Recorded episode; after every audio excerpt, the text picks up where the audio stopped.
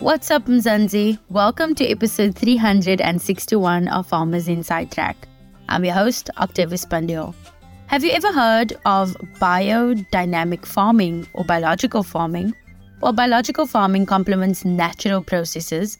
It balances your soil, resulting in healthy, pest and disease resistant crops while decreasing the usage of herbicides.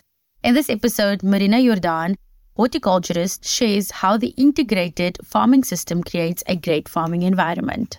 Marina, welcome to Farmers Inside Track. I'm absolutely excited to have you with us today. This has been a topic that I've been interested in for a while biological farming, and today we get to actually explore it and just learn a little bit more about it. What is biological farming? Hello, Octavia. It is great to be here. Biological farming, it is also called biodynamic farming. It entails the use of natural sources and techniques to produce food. It uses practices that promote the health and the well being of the entire farm ecosystem and aims at keeping the farm healthy without the use of chemicals. This method of farming treats the farm as a living system or entity. The system focuses on building healthy soils, promoting biodiversity, and uses natural methods for the control of pests and diseases. It allows the land's natural biodiversity to grow without intervention to provide a fully functional and inherently resilient ecosystem. It is a closed and sustainable system which takes plants and humans and animals into account. It is also often defined as the spiritual, ethical, ecological approach to agriculture where the laws of nature are applied to agricultural practices. It also uses astronomical calendar to time the stages of farming. This method of farming focuses on the preservation of wildlife, natural habitats, and other plant biodiversity in the region. It does not permit the destruction of virgin forest to clear land for farming. What are the benefits of biological farming? Biological farming boosts soil health. It enriches the soil, making it more fertile, which results in healthier crops and a more productive farm. It also improves crop resilience. Healthier crops are more resistant to diseases and pests, and it also enhances biodiversity. It encourages a diverse range of animals and plants to live on the farm this creates a balanced ecosystem where everything thrives. It also eliminates the use of chemicals. By using natural methods, biological farming eliminates harmful chemicals, which is better for the environment and human health. Biological farming also promotes sustainable farming practices. This is better for the planet as it helps to conserve resources and reduce waste. Produce are organic, nutritious, and healthy. Soil and water pollution are prevented completely. The system does not use machinery, which leads to less greenhouse gases being released to the atmosphere. The farmer lives in harmony with nature, which promotes a calmer psychological state and leaves him with less strain. And what is the differences between biological and organic farming practices? Biological and organic agriculture are similar in that they grow food without the use of genetically modified organisms, chemicals, and hormones.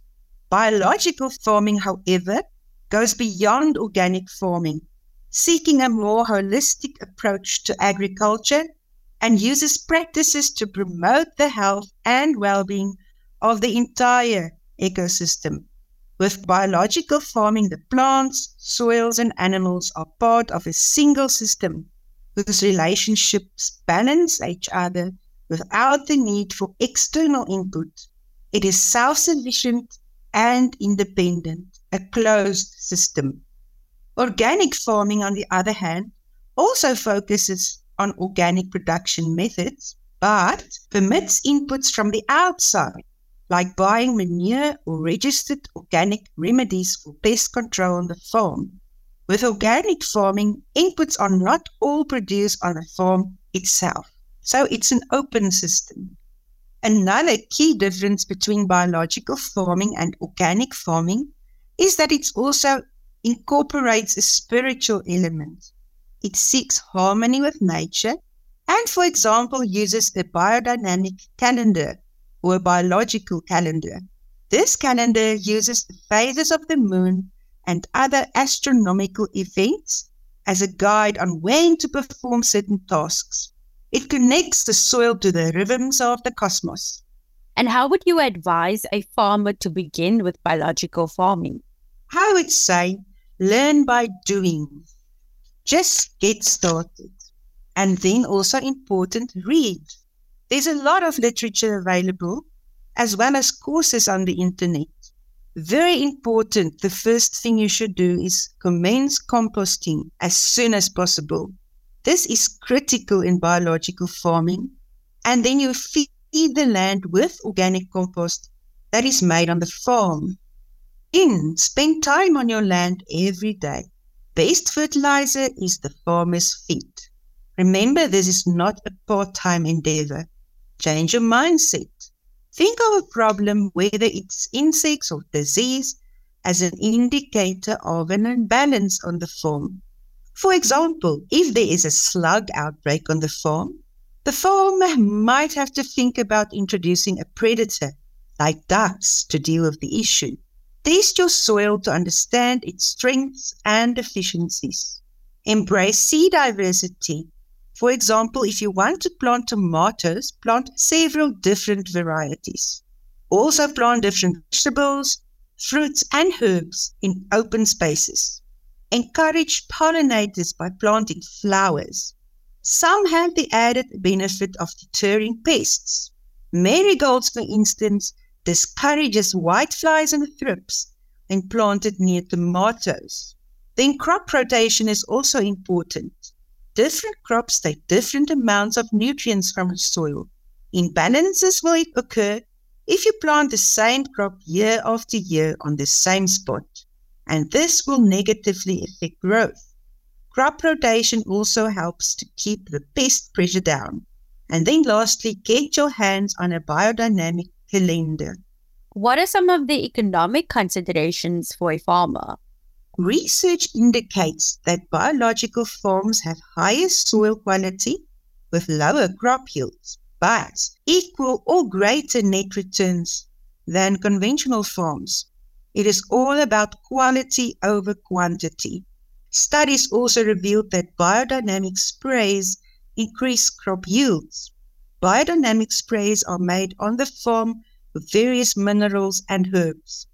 Biodynamic farming do not depend on expensive inputs like chemical fertilizers and pesticides, and thus have lower input costs.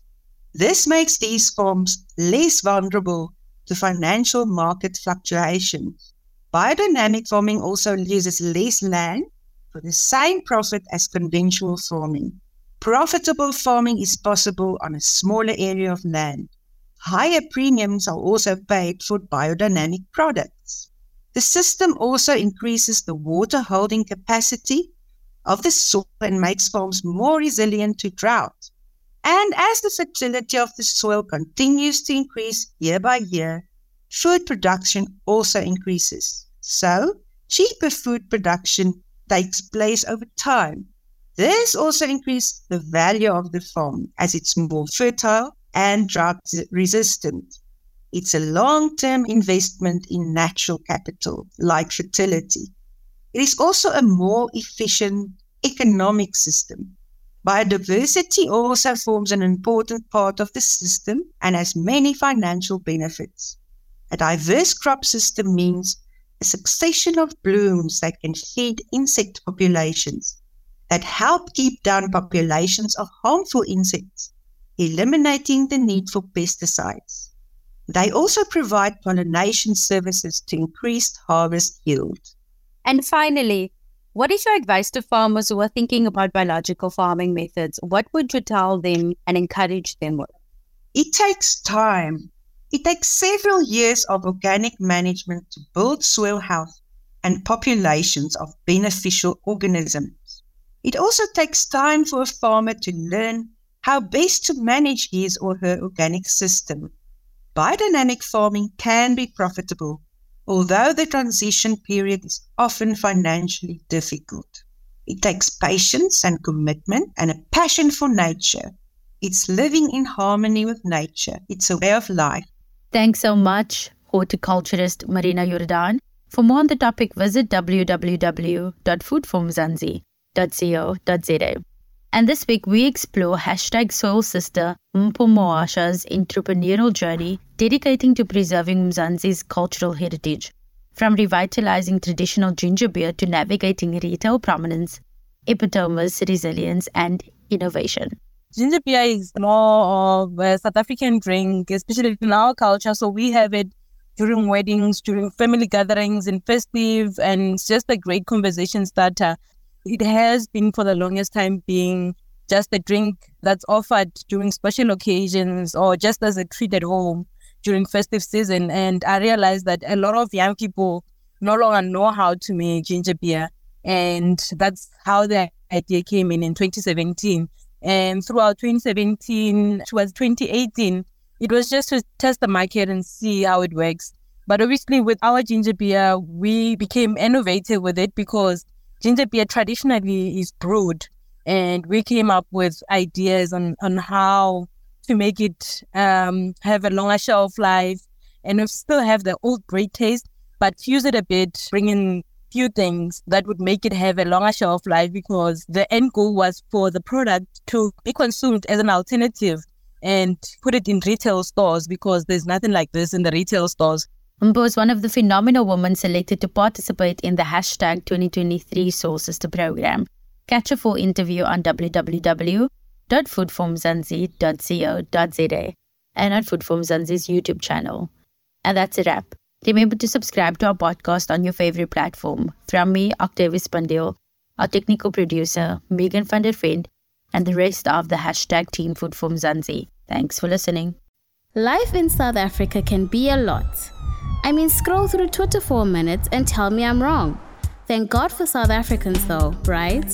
We're inspiring, and even on the bad days, we fight back with a smile. That's why I love Food for Mzansi so much. They're not ashamed to celebrate the ordinary unsung heroes who work every day to put food on our nation's tables. Go to foodformzansi.co.za and never miss an inspiring story.